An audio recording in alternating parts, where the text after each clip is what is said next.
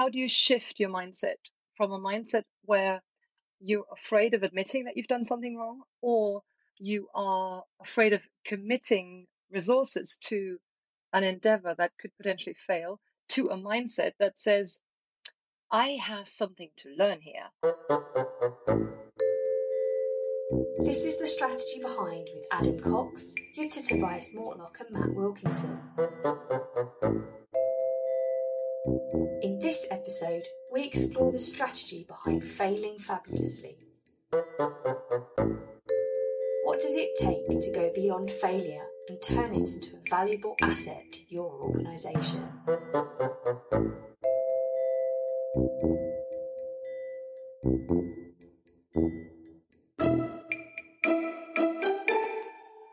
So, the wonderful thing about failure is that you never really know until it's too late. For example, introducing this session, I could start it a couple of different ways, or you can just wing it, and I'm not going to know. Well, all three of us aren't going to know if this is the official version of the start of this session because we're just focused on doing the session and delivering and moving things forward. And that's one of the interesting things I think about failure is that you don't know until it's too late. So what I'd like to kind of propose is that we start the conversation about people's relationship with failure. How do people see themselves in failure? Is it fear? Is it trepidation? Does does the risk of failure actually stop people from being as ambitious as they can be and breed conservatism? And Jutta, I'll, I'll kick it over to you because I think there's a lot of the, the human condition that sits in why people fail and why it's hard to fail fabulously. Mm, mm.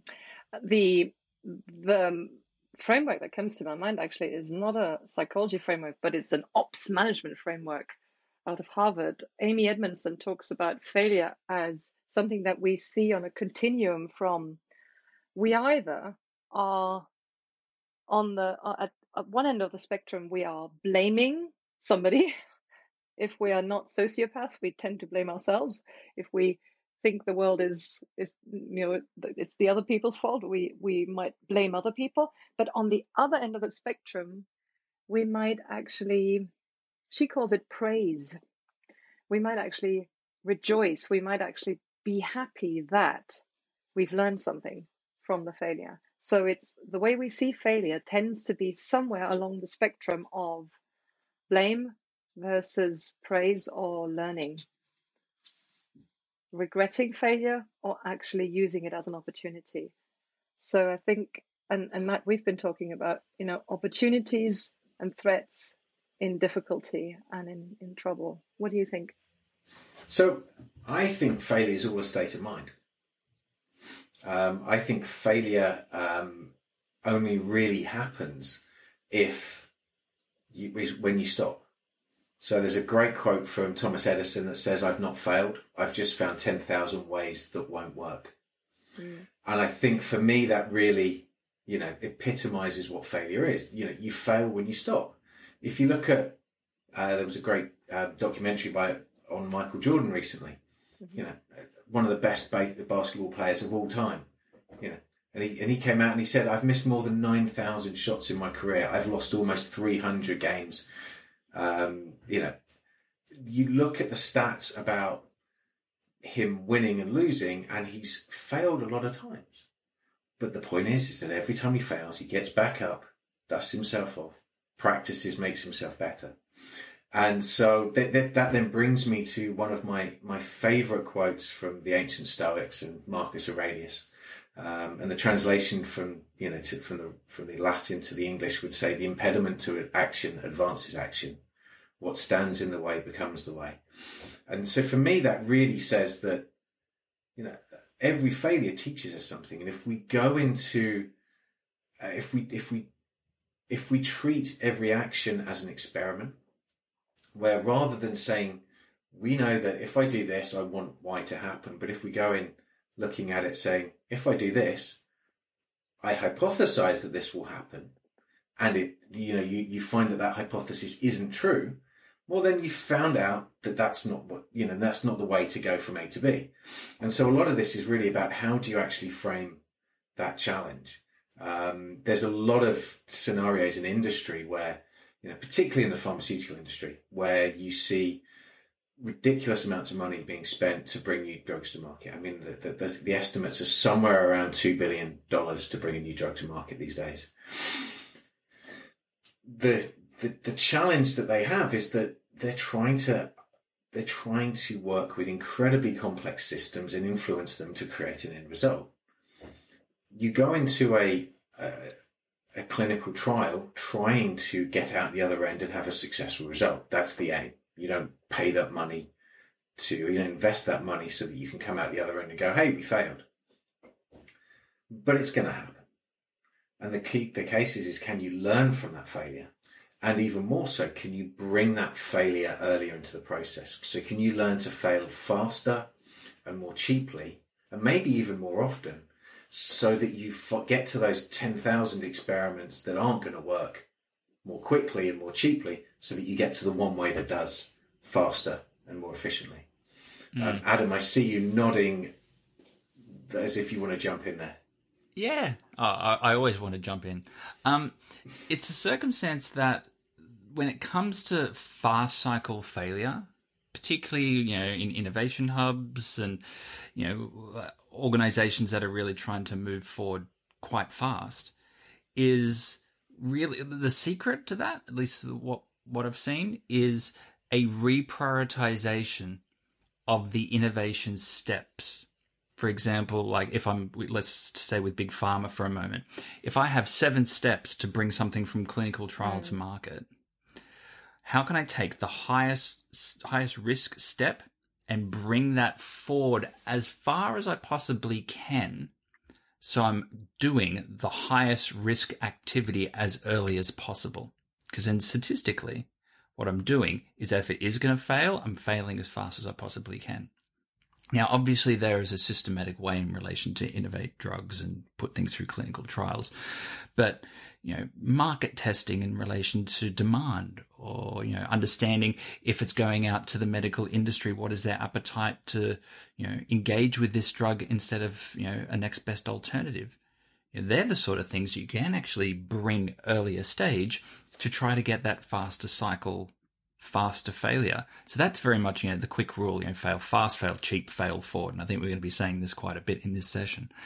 But really understanding how we can live that, how we can actually bring that in from an organizational perspective. And then on the other side of the ledger, what does it mean personally? Like there's a lot of political risk that exists within communities, structures, organizations that if I'm the person who's gone for something ambitious and it's failed, does that mean you know, I'm now at a career cul-de-sac. I can't move up. I'm not going to get the promotion. I'm not going to get the bonus. The culture of the organization will start to cast a dark shadow over, over my involvement in that organization because I was the guy who failed. Mm. And, and, that's why I'm saying, yeah, yeah, yeah, it's, it's, you either blame or you praise. You either learn or you quash the learning, right? And I think it's it's uh, sorry, I mean, I'm you are you still in the middle? Yeah, go go go. Mm. Um, I think it's you know you you're both. Uh, I couldn't agree with you more when you're saying you know failure is a state of mind. It's it's in your mind. It's how you see it. It's how you frame it. Um, and I would imagine that the most concretely useful um, you know actionable insight about this is how do you shift your mindset from a mindset where you're afraid of admitting that you've done something wrong or you are afraid of committing resources to an endeavor that could potentially fail to a mindset that says i have something to learn here and learning is good there is something of value in trying in dipping our toes into something that we don't know, where there's uncertainty, where there's risk. And I really would like to talk about, you know, finding value in things that we traditionally in normal organizational cultures don't really find valuable, such as discussing problems early, such as talking about things that we find difficult, talk about possibilities that we haven't really chewed through properly, And those are things that we need to encourage in organizations to shift the mindset from a mindset of just talking about, you know, um, we like failure, we welcome failure, but when in reality, somebody does something that smells a bit like they're doing something that could get the company to, to lose money, that's where we need to say, this is actually valuable as opposed to something that could cost us something. A hundred percent. There definitely needs to be constraint and definition around Mm. what failure looks like, and needs to be Mm. specific trigger points, and these need to be monitored, and there needs to be a very clear understanding that if a trigger point is hit, irrespective of where it is in the process, sunk cost bias, who owns it, and the political dynamic within the organization, if the trigger hits, it's out. And if the project is killed, then there is a clear understanding if that trigger is hit, then we know where we can reallocate the resources to recoup some of the capex, opex, whatever, headcount, factories, machinery, to actually then bring that in, make sure that the learning from that experience is also internalized, and then, you know, fail forward. Mm. But you touch on something really interesting, Jutta. I was having a conversation with uh, with a very respected uh, leader in a large organization, a very large organization, and she was saying she was putting forward the hypothesis, not necessarily through the lens of of failure, but through the lens of just dealing with senior people, is that she was stress testing. Do you start treating adults like children?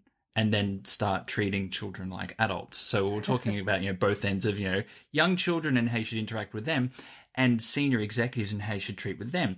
To your point about how do we get, you know, leaders to get into this mindset, a lot of the things you were alluding to sound like things you would do with a young child. Mm. Explore, understand, curious, grow, learn. When I'm a CXO, of of a large organization, I'm I'm doing a whole heap of other things. In a utopia, I'd like to be doing that, but how do we actually get the leaders to start really cracking open and thinking the way that they should?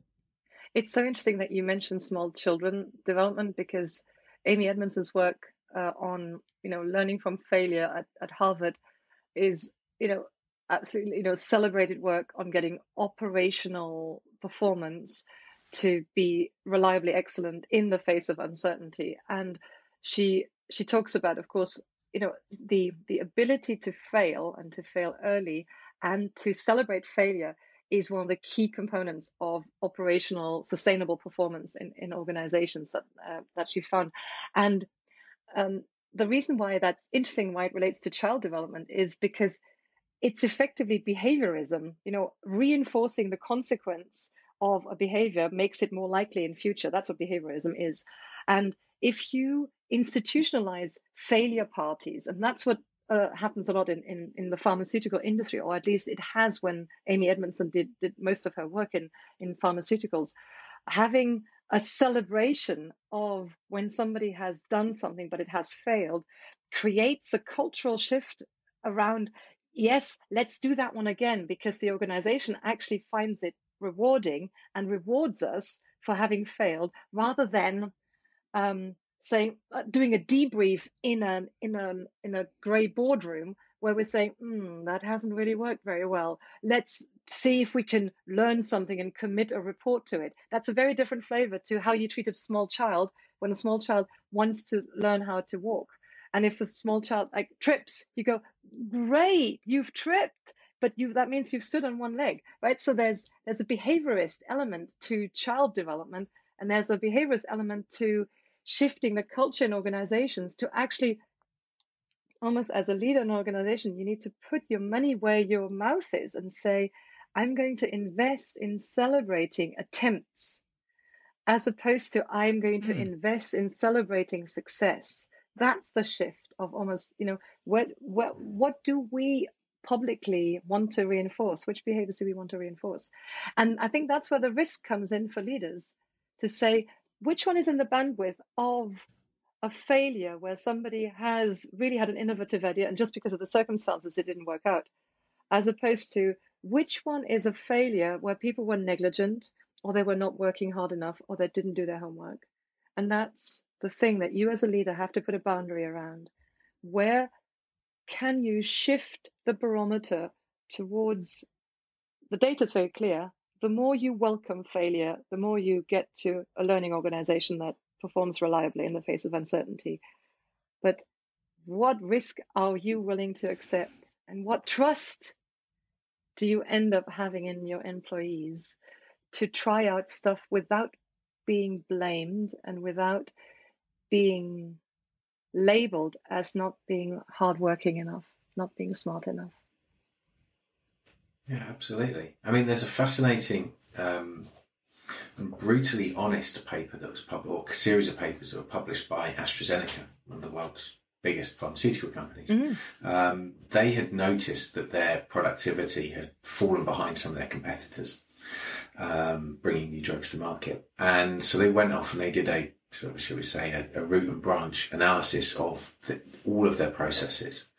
And it, it, they actually you know, they actually even in these papers that were published in you know scientific literature, they they they openly admit, you know, quite painfully that there had been a um, a lack of scientific curiosity and truth seeking throughout the process. Mm. So there was a um, there was a real drive to progress drugs down through the process from preclinical trials all the way through to you know clinical trials and then uh, market launch and what they realized was that they were incentivizing progression. So therefore you would maybe tailor, you'd maybe look at data in a way that would say, okay, if it was 50-50 as to whether, you know, those, those edge cases where they, you know, they, they could go either way, they didn't necessarily spend more time investigating it. It kind of, they push it in the right direction because that's what they were incentivized to do.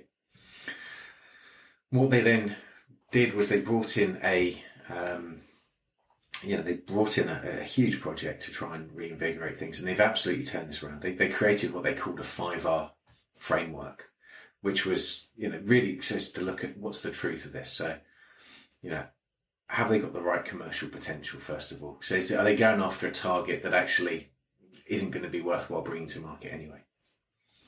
Are they going after the right patients? Do those targets have the right safety profile? do when they then looking at the um, you know when they when you're looking at the drugs themselves, do they have are they targeting the right tissues, and are they going for the right molecular targets? So do they inhibit the disease properly? And so what they were really looking to do was to understand what are all the ways that we can we can we can sort of prove whether this works or not. And it's and it's absolutely fascinating seeing that um, that shift. I mean, I think over time they saw huge um, huge shift in both their productivity and also, and that was then also reflected in their share price. Um, so you saw, um, you know, they, they also saw things like measures of the, the number of scientific publications that they were publishing increased, you know, from, um, you know, dramatically. But they saw an increase in share price um, of 85% over the course of, you know, this, this, this period, just because and I'm sure there's other factors as well during, you know, shifts in stock markets as well. Um, but they also saw an increase in buy recommendations for the stock, for the stock from an 18% into 2012 through to 62% in 2016. Mm. So no matter when you take away the um, the underlying shifts, what you're seeing is an increased confidence in what they were saying and what they were doing, because they were no longer looking at yes, we've got the this one to the next phase, and they're they're they're you know they're hoping against hope that they're going to progress. They're mm. actually looking at all the things that could go wrong, and they're trying to make sure that they're looking at those much much earlier. Um, to me, that brings to one of probably the most um, the most helpful things I've found in my life um, on a personal note um, and on on projects, which is really sort of doing something called negative visualization where when you're going into anything difficult, it's trying to understand what is the worst that can happen here. Um, rather than expecting the outcome that we want and thinking, well, this is just going to have a linear route and this is where we're going to end up. It's about actually saying, well, there's a whole host of possibilities. We maybe can't map all of them, but what's the worst that can happen? And let's plan for that. And then let's hope for the best. So we plan for the worst. We make sure that we've got the worst covered off and that we go, is that an acceptable risk to take? So if you're going to invest in a project and it's going to cost you X million pounds, can you afford to waste that? Can you can you afford to waste the time, the effort, the energy, and the money for no gain? Or you know, and is the upside you know benefit worth that risk? And then if you know what the worst things that can happen are, you can actually plan for them. So you know, I've been involved in projects where we've where I've instigated project pre um, pre mortem. So you essentially you walk into the room at the start of the project and you go, guys, the project's failed. And you go, right, we can't, we've done it, it's dead. So, and you get everybody in the room to go, so how, tell me how it happened. How did we fail? And that was the way that we populated our risk registers. Not by saying, what's the obvious risks? What are the obvious things that happen? Actually, how are we going to fail? And imagine that we failed and we're sitting here in a year's time or two years' time or whatever it is, and we have failed. And what are the things that we've not accounted for? Um, and what's really interesting is you then often see people that haven't been involved in that process mm-hmm. thinking, no, that's not going to happen. That could never happen. Mm. Because they've not bought into that. They've not been involved in buying into that process. But uh, it's a really interesting um, and, and very insightful thing to do. And I have to say that um, one time that we did this, we had a number of people that say, no, that's not going to happen. That's not going to happen. And every single one of the things that people said couldn't happen did happen. And they were all the big black swans that you were likely to happen, you know, to that project, which was really interesting. Mm. And I think that's, uh, uh, Matt, that speaks to something, a really important underlying thing that leaders and organizations need to generate. It's to um, reframe what's allowable in the culture to be discussed. Adam, you need to say it. You need to say what you're hopefully going to say at every podcast. What Fred Rogers said, say it to us. if it's mentionable, it's manageable. And that's the thing that, that Matt was talking about right now, right? So by creating a pre-mortem where we are projecting ourselves into the future and, and like letting it rip, right? We're letting it yeah. rip what all the negative scenarios uh, are.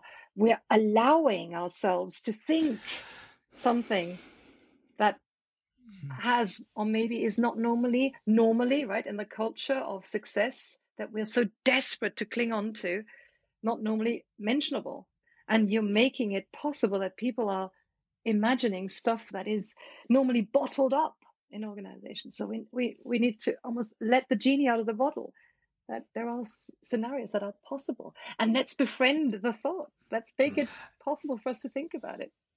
Yeah, hundred percent. Hundred percent. It's this. There needs to be a very clear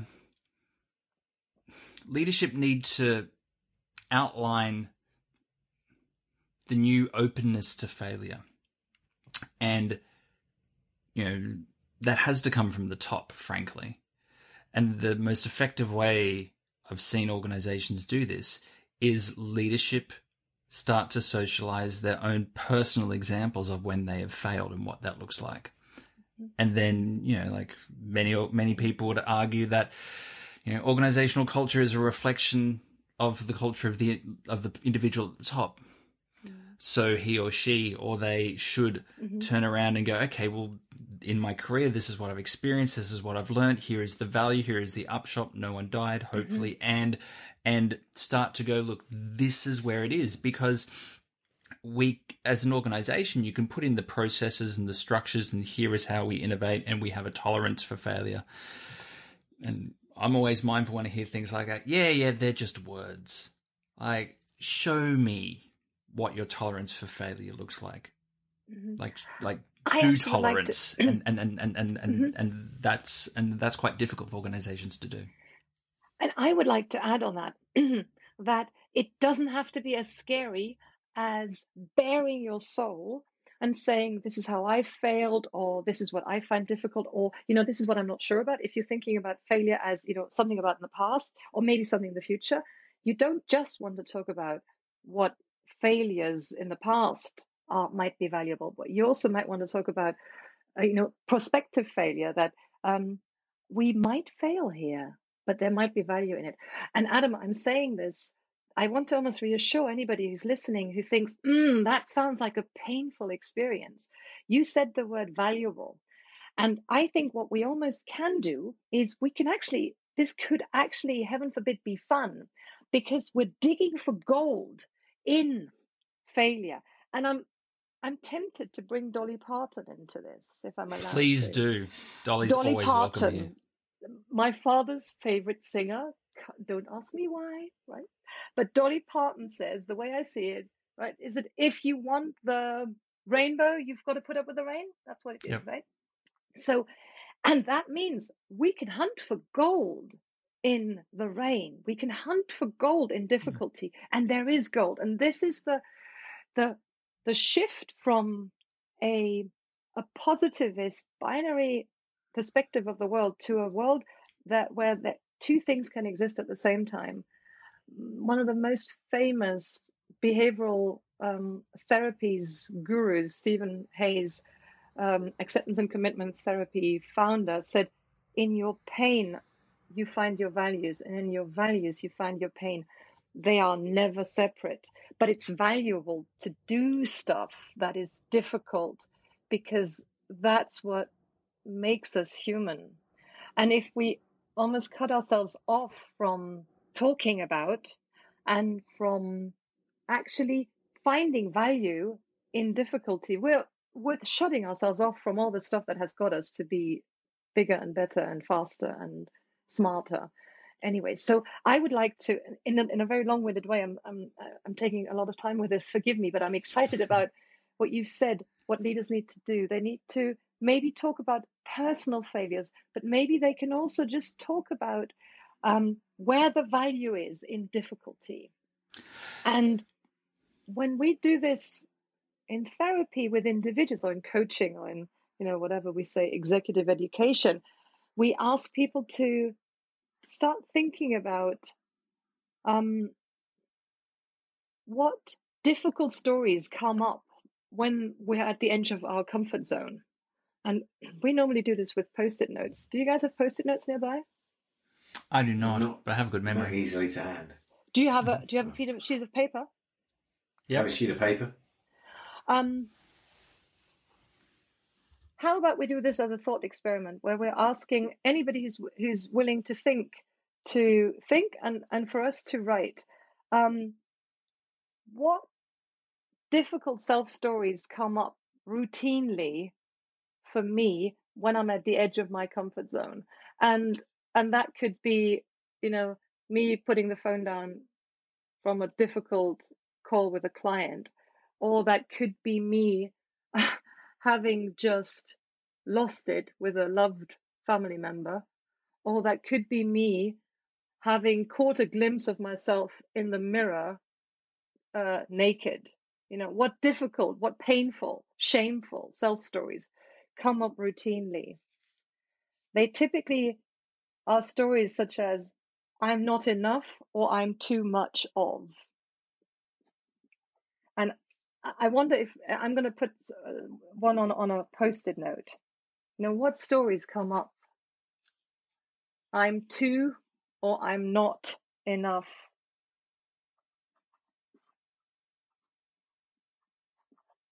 So that's the one side of the of the coin. Have you guys got something written down? I'm, I surely don't Yep. want you to share them.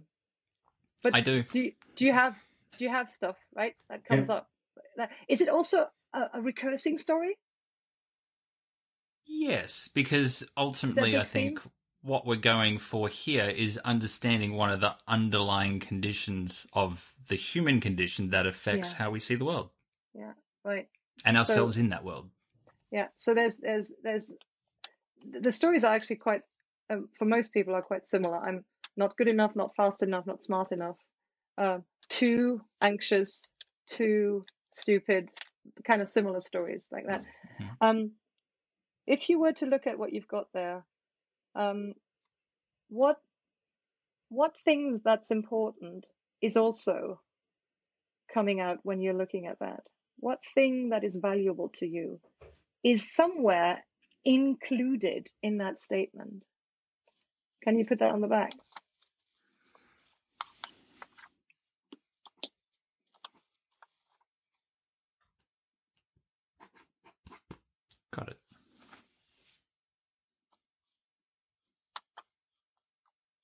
In my case, the thing that's on the back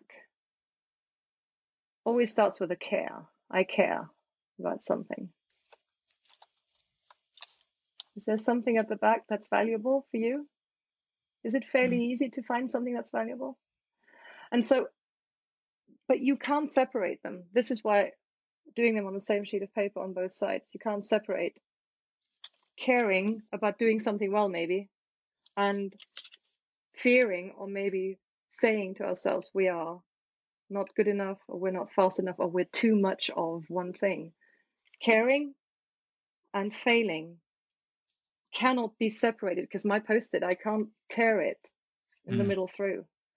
I can carry it this way, but that means I'm actually not separating. I'm still not separating wanting to achieve something big and risking failing it. And that's the kind of, I think that's the, at the basis of moving towards legitimizing that it's completely normal to have failure in anything that's valuable in our in our work. Mm. And it is that motivation that it's it's the motivation and the ambition of what sits on the other side of possibly not failing. And I think that's hopeful. That's where, yeah. where I wanted to go, right? It's hopeful that we can shift our attention towards noticing the gold, the valuable element of impending failure in the pre-mortem that Matt's just uh, run us through.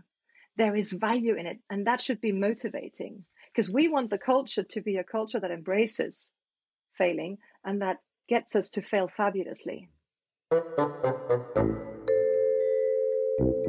We'll be back in a moment. You're listening to the strategy behind.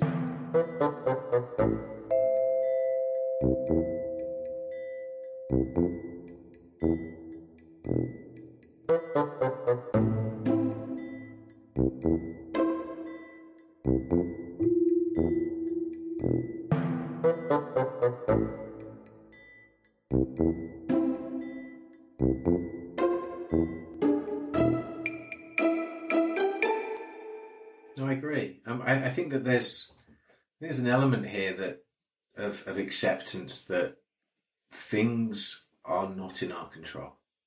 All we can do is influence our own behaviors, our own responses. We can. That doesn't mean to say that we should abdicate responsibility. Yeah. But we cannot control other people. We certainly shouldn't try to control. We can try to positively influence, but we can't control the world around us. We certainly can't control that a, a pesky virus is going to spread across the world and and kill half a million of was it half however many you know however many people it is at the moment I forget. Too too the, many. Too many people um, you know cause chaos and mayhem destroy economies. Um, we can't we can't control that not individually. Yeah. um, but we can accept that that is out of our control and we can then look at well what actually is in my control to influence and within all of that there becomes a so I can't control this, this, and this, but I can control how I respond to those external stimuli. I can keep myself, mm. my myself safe, safe. I can try and keep my family safe, and I can try and keep others safe. Um, whether or not that's being, you know, by wearing a mask every time you're outdoors is another matter entirely. Yeah. Um, but I think that there is the, it's about understanding that it's often about how you respond to those external stimuli mm. rather than necessarily being fixed on saying, I'm going to get here. Yeah, we can have targets. And, yeah. and as you said, is there value in failure? What is the value on the opposite side of failure? Absolutely. If, if there wasn't something valuable we'd be shooting for, we wouldn't even consider a failure. Yeah. And I think that hmm. there's that, that whole, that whole dynamic of, you know, aiming for something big, you know, I always like to sort of say, if you're to, you know, if you're to shoot for the stars, and you fail, you know, maybe you might hit the moon. Mm. And you know, I really love what you're saying about, um, you know, focusing on, um, you know, shooting for the moon, like uh, behavior, like what is under our control. I think the key word that I'm that I would like to riff off right now is almost parsing out what we can control and what we can't control. We actually can't control what we think And if we had learned ways to suppress thoughts or emotions or to, you know, validly distract ourselves or numb ourselves from feeling or fearing, um, we'd be billionaires because it doesn't work, right? We cannot just like stop thinking about a pink elephant when when I'm instructed to think about a pink elephant. But what is under my control is um, which action I engage in, and it's really useful to know why or what's valuable to me because that is a really useful guide for my behavior. And most real big achievements, I would wager, in society have been created because people moved towards something that was bigger than them and that was unrelated to their thoughts and, and unrelated to their fears. And I think thoughts are actually overrated. And maybe even the risk registers in the failure this debate are maybe over related, but uh, maybe the value logs should become more important because our behavior is not that much driven by thoughts. For example, when we're under stress and we're getting frightened by maybe, you know, like a, a car coming up on us, we're getting frightened well before our thought machine can can even kick in. So it's not really that we have to have our thoughts aligned and we all have to think the right thing to be in the right mindset to do stuff that we care about. But we can absolutely do stuff that is about what's motivating us, what drives us. And so maybe it's most important when we're talking about failure management to talk about um, what is a motivating, what is an engaging, what is a compelling vision for the organization that we can move towards. And under that umbrella, we can maybe accept, Matt, because your word of accepting and accepting that I cannot control that I'm going to feel bad when things go badly. But I can remind myself that I'm doing it in, in the interest of something that I find deeply valuable finding a vaccine for COVID 19, mm. saving a lot of lives. Yeah. That is you know in in the in in the in the world of of mindfulness you could be influenced by you know the thought that i'm you know i'm afraid or you could be influenced by the value that you have. You could have the thought dominating you but you could literally just shift your attention and say actually the thought is here but what's important to me right now? It's really important that we find a vaccine. We accept all sorts of shameful, fearful emotions because we're really care for, for finding a vaccine. I What's the cost I- that we're willing to accept? Yeah, I agree. I think there's also an element of ego in this as well. In that, you know, you take your last example, you know, the the the, the value of, of of saving lives through, you know, trying to find a vaccine, for example. Um, if we were to take it as I must find the vaccine, Mhm. You only have a one in however many chance of finding that. But if it's that we're going to be part, we're going to play a part in an endeavour that will find a vaccine. So we will all try and find different different versions of the truth. That's really valuable, and I think that's where um, that's that's where if we if we can remove ourselves and our ego from being involved in success or failure and focus much more on the values and our own behaviors, we, we, we stand a much better chance. Um, one of the things I love about the, the, the Sandler training, uh, sales training, is that you, you don't look at, um, you know, most salespeople, it's, it's always about hitting targets. It's about, you know, and, and that's about the numbers, you know, so what, what, what, what targets do you meet? But then if you break those down and look at it, the success really doesn't happen by closing the deals. It happens right at the start by having the right beliefs uh, and the right behaviors. So the right beliefs about your value and the value that you can bring to the conversation conversation, but also what behaviors are you going to adopt every day? So that might mean, are you going to make 10 sales calls every day? Are you going to try and book, you know, five meetings a week? If you're looking at those behaviors and those sorts of outcomes, you're not looking at closing the deals because they'll come because you know you're adopting the right behaviors together. And so it's knowing that you've got to you've got to accept failure as a part of the path of success. Mhm. So you don't get put off by the fact that you make a phone call and people don't pick up, or you can't get hold of people, or they're not interested, or you're not the right fit. Well, that matters. What matters mm. is you're putting yourself out there and you're making those calls. And I and I think that honestly, the the the salespeople that I know that do you know that that take sales seriously are probably some of the most resilient people out there because they have to take rejection time and time again, and they just keep going. Mm. And it's not about the personal side of things. They know that they can help people. That they know that they have a good product. They know that they have something to offer the world and it's just about finding that right fit. And I think that's a real, you know, really interesting thing to see, particularly in business when you know sales can be sort of looked at as a, a particularly isn't always looked at as the best um, profession, mm. you know, part of the commercial team to go into. Um, I think we all sort of look at it as the old used car salesman model. That's what a sales guy is, and of course they're not like that. Um, and it, I think that's a really interesting kind of mind shift. Mm. There's so this is interesting. There's a couple of things that are a couple of you know, key points that are starting to move forward. One is in relation to purpose. One is in relation to resilience. The one I'd like to bring up is accountability, mm-hmm. which kind of swings a little bit against this. Yeah. Uh, I was having a conversation with a leader only what one two weeks ago, in relation to how do I, as a leader, deal with failure when I'm not the person who has failed. Uh, I have a person who reports into me. I've given them the trust, the direction, the guidance, the resources, and it's gone wrong. No one's looking at the person. Everyone's looking at me, the leader. Like it's my neck on the line. How much responsibility should I take professionally? How much responsibility should I take personally? And how do I actually reconcile that? Because, you know, I wasn't the person who was in the room doing the thing and it's all, it's, it's failed However, now it's it's it's my problem. And and yeah. how do we actually reconcile that or turn that into a positive?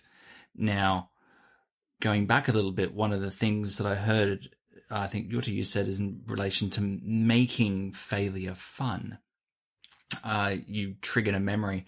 Good couple of years ago, I was doing some work with a television uh, production company in South America, and they were looking to do exactly this. They had a lot of failures, but they wanted to make it enjoyable, and they basically applied gamification principles to failure.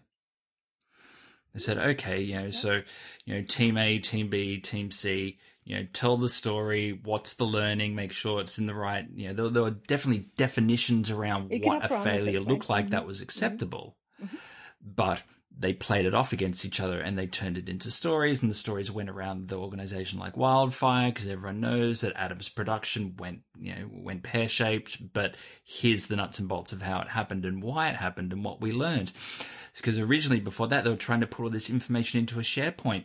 No one's going to go into the intranet and read why my thing failed. Like everyone's busy but the stories run around so there was a degree of creative license in relation to the narrative, and that's what they were gamifying. However, they needed to be validated by a senior leader who understood the project and by an unrelated senior leader who could verify its impact on the P&L, on the budget, on on whatever aspect of the business it had a direct effect on, but it had to have key learnings within the story, within the narrative that would then roll through the organization. And they use that to positively reinforce the culture.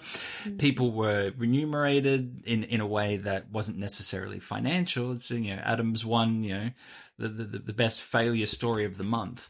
And this became a little bit of a badge of honor because they, the senior leader, like the, the CEO, the chief executive got up and said, failure is a part of this. So don't lean away from it because we're trying to produce ambitious product. Um, we're not going to always get it right, but it doesn't mean we shouldn't always try that little bit harder. So there was a way that they reconciled this accountability through almost commoditizing failure and turning it into an asset unto itself, as opposed to this hot potato no one wants to touch. Jutta. I see. I see. Thank you. I think that's a fascinating story, and that brings something to me that I hadn't seen before. When we want to fail fabulously, we need to have our eyes on the prize at two different levels.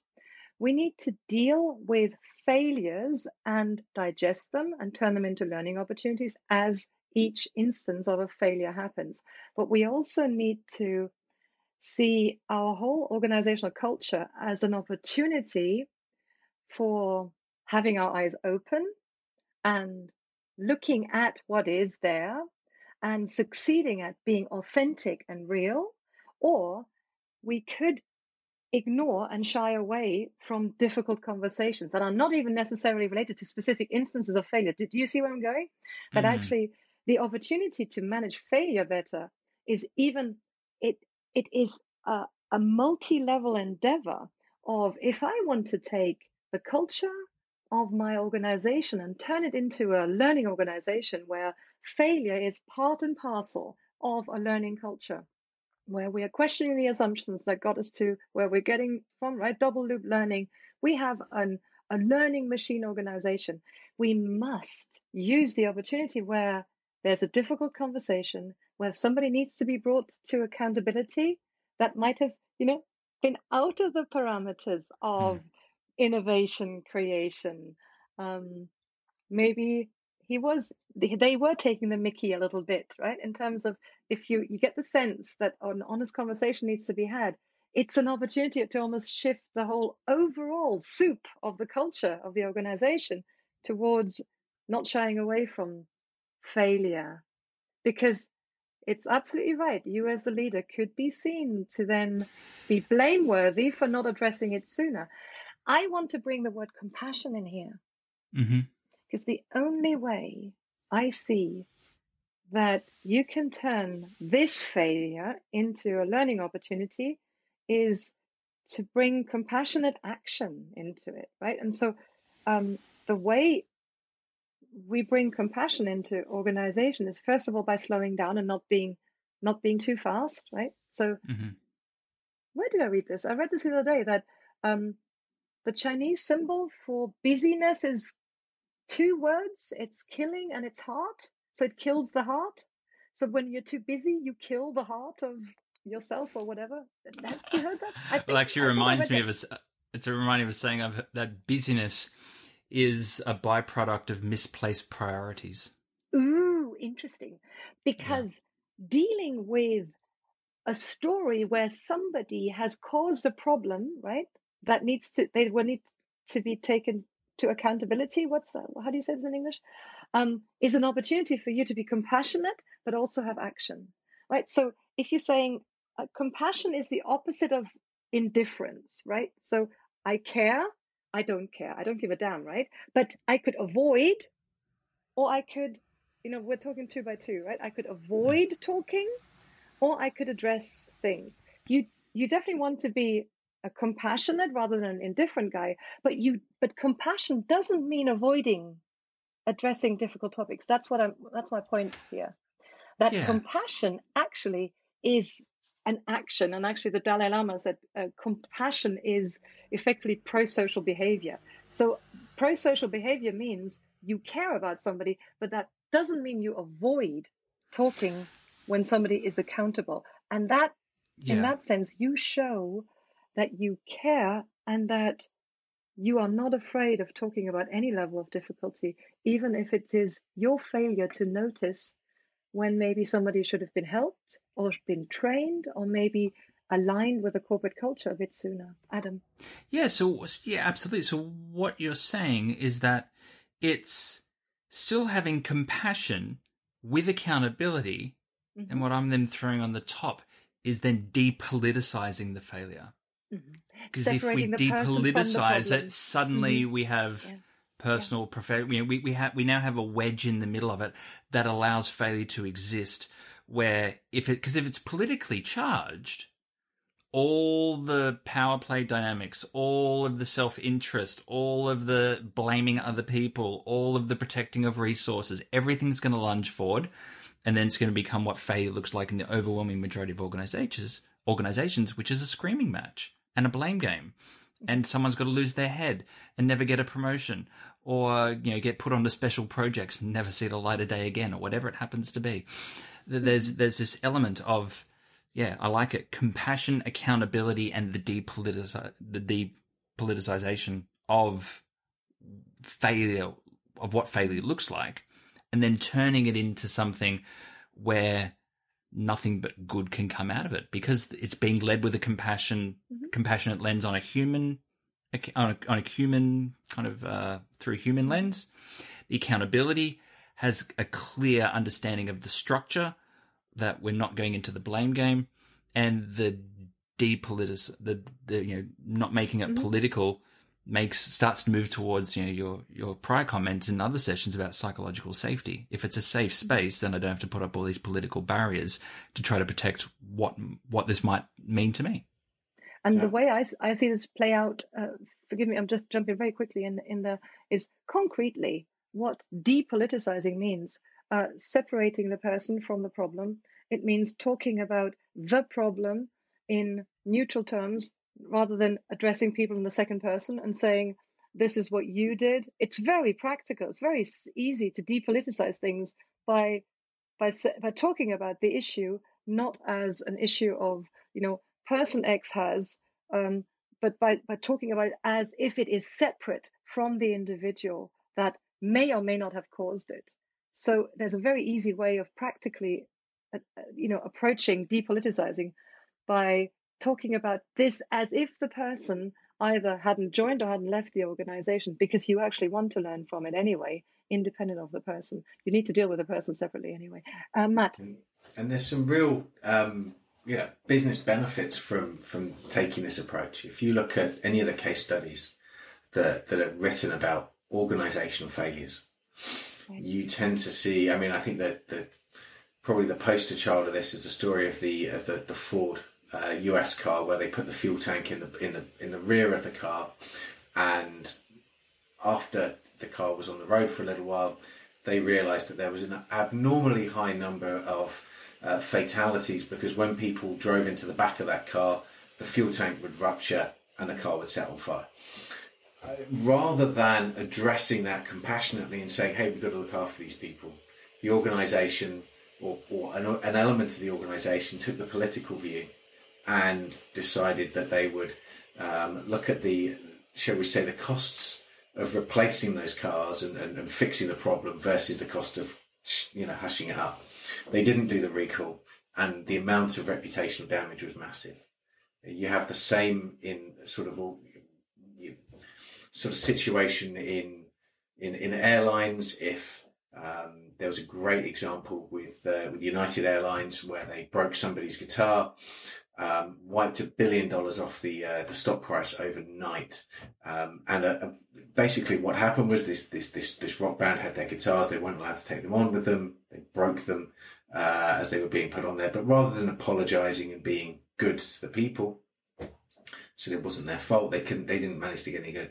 They wrote a, a, one of the first sort of viral YouTube videos that went everywhere. A song called United Breaks Guitars. If anybody wants to go and think it's still a great country song. Um, and, you know, that absolutely destroyed the, the airline's reputation for ages. Now, if you contrast that, and that's just breaking somebody's guitar, with the, the situation of a BMI plane, which was, uh, I think it was British Midlands International. Um, it's a now defunct and disappeared airline, you know, British airline. They had a plane go down uh, in the UK, and uh, you know, thankfully nobody was hurt during the crash.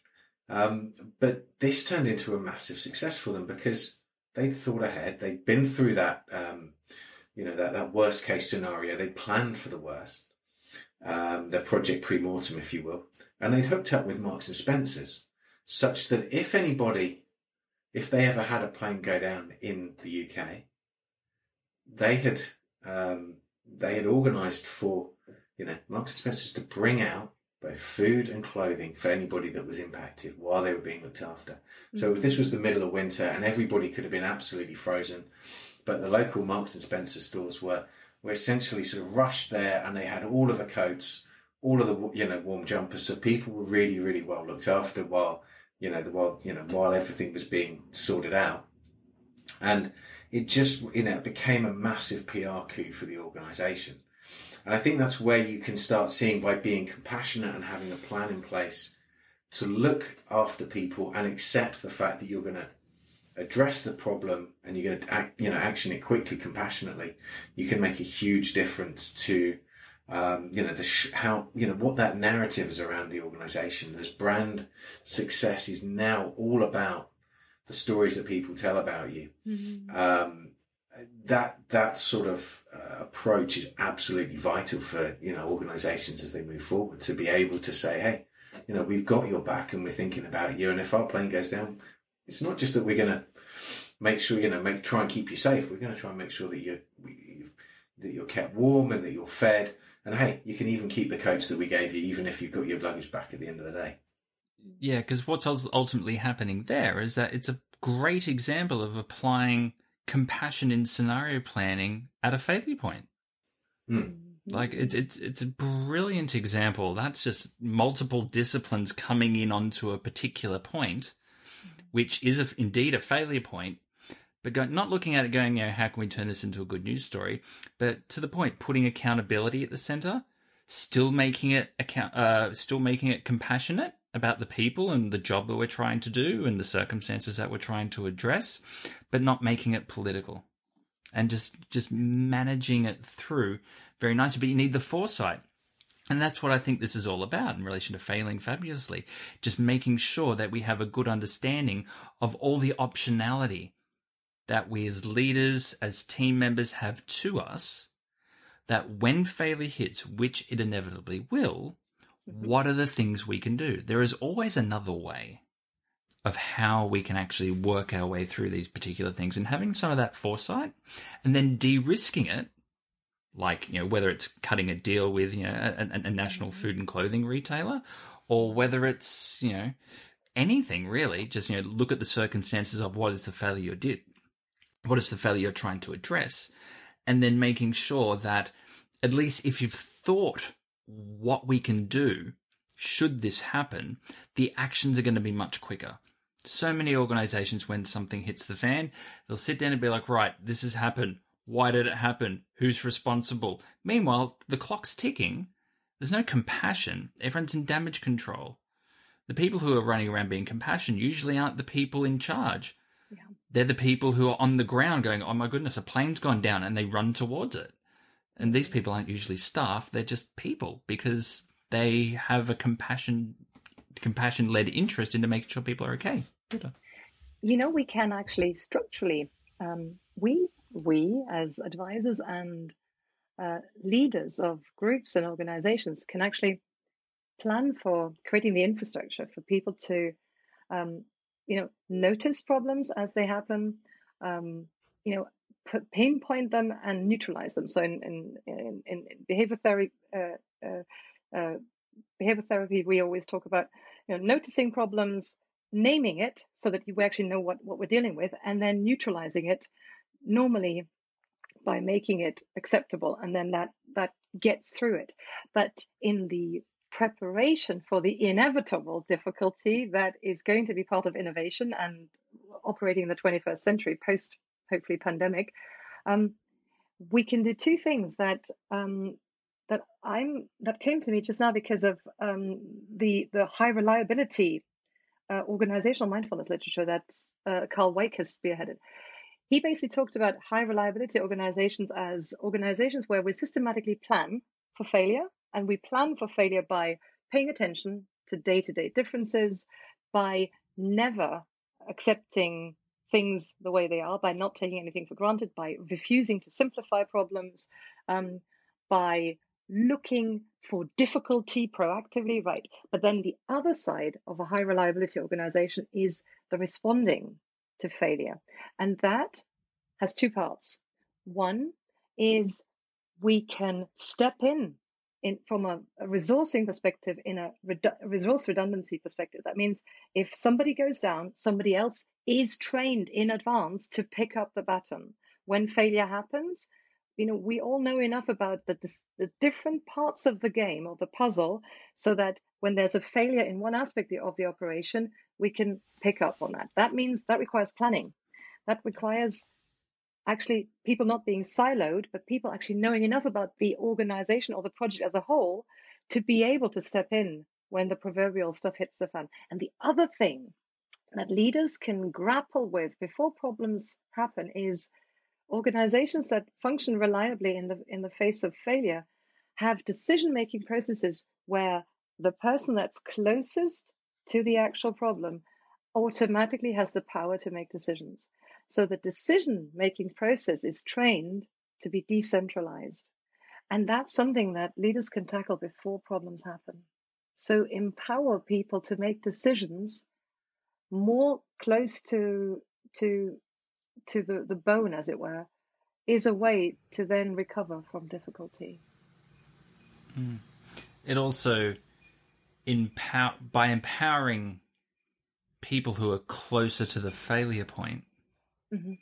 That's what I mean. You know, it, it's it, you're not only giving people autonomy, you're giving them the accountability mm-hmm.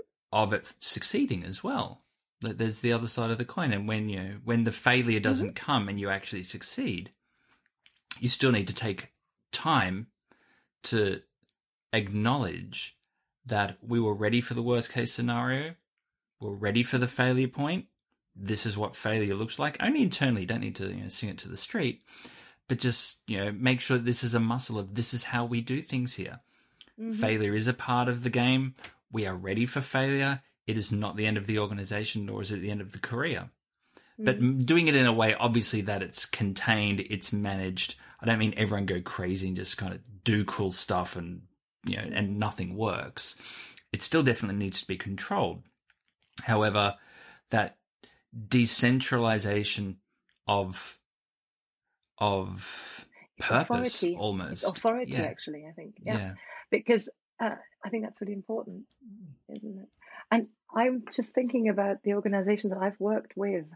Um, the tendency in hierarchical organizations is to give people responsibility for specific, you know, tasks, jobs, um, um, projects, but to not necessarily give them the authority to make decisions, routine decisions, let alone strategic decisions.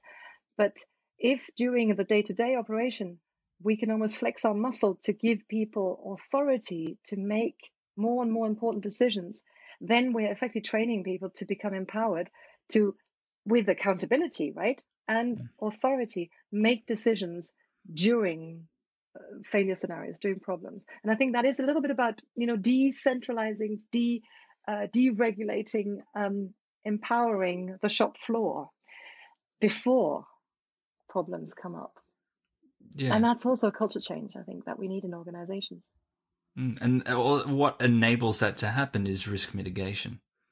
Mm-hmm. Because people need to feel safe. If you're going to start handing out authority, people mm-hmm. need to know that there's a structure behind them to set them up for success. Or else they just see it as a passing the buck of something that was doomed and then they quit in seat, check out, and they just don't want anything to do with it. Mm-hmm. And I go back to Matt's uh, pre mortem if we were to institutionalize pre-mortems at the beginning of every project, yeah, we're already starting to, to, to dip our toes into what are the decisions, what are the, the, the authority levels that we need to maybe shift when problems occur, when problems, when failures happen. Sorry, man. I was just going to say, I think that's, that's that's exactly where I was going as well. I think you know I've been in mm. been in situations where you know people are giving the accountability and the responsibility for things, but they're not necessarily given the authority. Mm. And if you can't, if you can't influence, you know, if you're having to rely on, shall we say, weak influence to make things happen, especially if they're a little bit unpalatable, some, you know, for changes that you're looking to make, that can be a particularly difficult place to be in.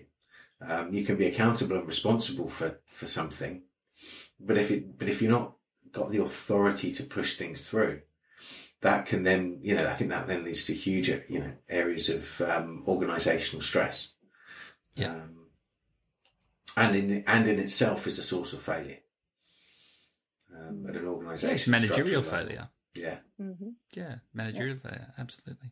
I, I, I, I think. Mm-hmm. Yeah, I, I, think the things I'm I'm starting to take away is mm-hmm. particularly this latest point in relation to the application of authority. Because in so many organizations and so many innovations and so many failures, there is, you know, who is accountable and who has the authority are quite often different and that's what makes it political because mm. everyone wants to get to the point of authority where they can you know outsource accountability oh yeah, yeah, I was the chief executive of this company under this, but it was actually, you know, the research and development part the department's going to lose their head because I'm running the company. They're the one burning the innovation. And it's we, we need to find a way to reconcile this and break this political dynamic down. And I think the purpose, the application of purpose, the application of compassion, and using those two points to proactively depoliticize this mm-hmm. and go, look, this is a company activity. This is enterprise wide activity. This is an Adam head of R and D activity. And we, we, you know, we, we spread the, the political risk across the organization because we're all in it together. Mm-hmm. And you need a culture to, to, to foster that. And that goes back to the personal stories of the leadership. I've been at the head of a car crash. This is what it looked like. This is what we learned. This is acceptable. That gamification element also plays a part into this as well, because we can set up the structure, but if the culture isn't supporting the structure, then we're just going to end back up to a blame game. And concretely, um, I'm, I'm, I'm sniggering a little bit because I want to uh, have the tagline for one of the big takeaways uh, that are emerging for me here is um, we need to make failure great again. You know, we need to do that, and we need to make failure great again by yeah. talking about failure, by celebrating it, so by proactively. Sorry, Matt. Because we're tired of so much winning. in this day and age, um, and we can only make it cool and great by being obsessed with um, you know, finding some values, finding some gold nugget in something that is difficult, something that is challenging, something that is causing confusion. That's how we're making it palatable, acceptable, and manageable. Very much so. I mean, I have to say that I, I, you know, if I take my key takeaway, actually, it comes down to, the little four by four that you sketched out earlier, Jutta.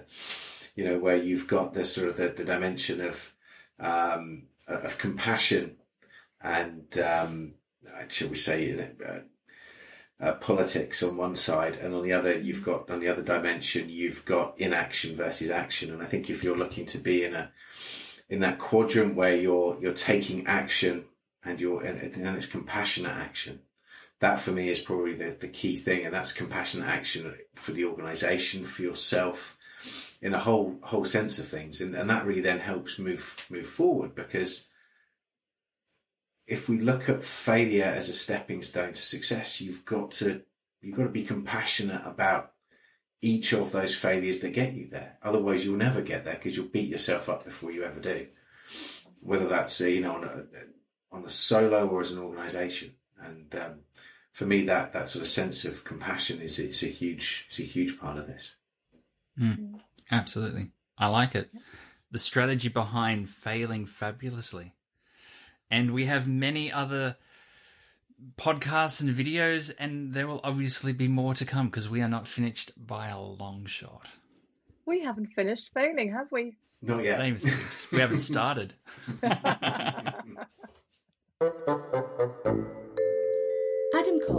trusted strategic advisor to leaders, executives, and organisations across the globe.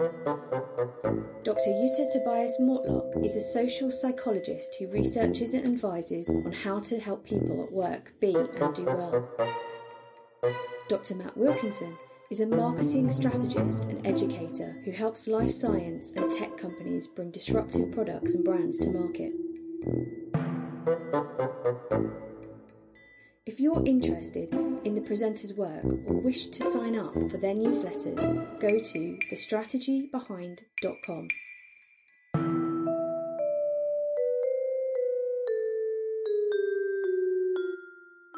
The Strategy Behind is an original podcast produced and engineered by Santiago Castello.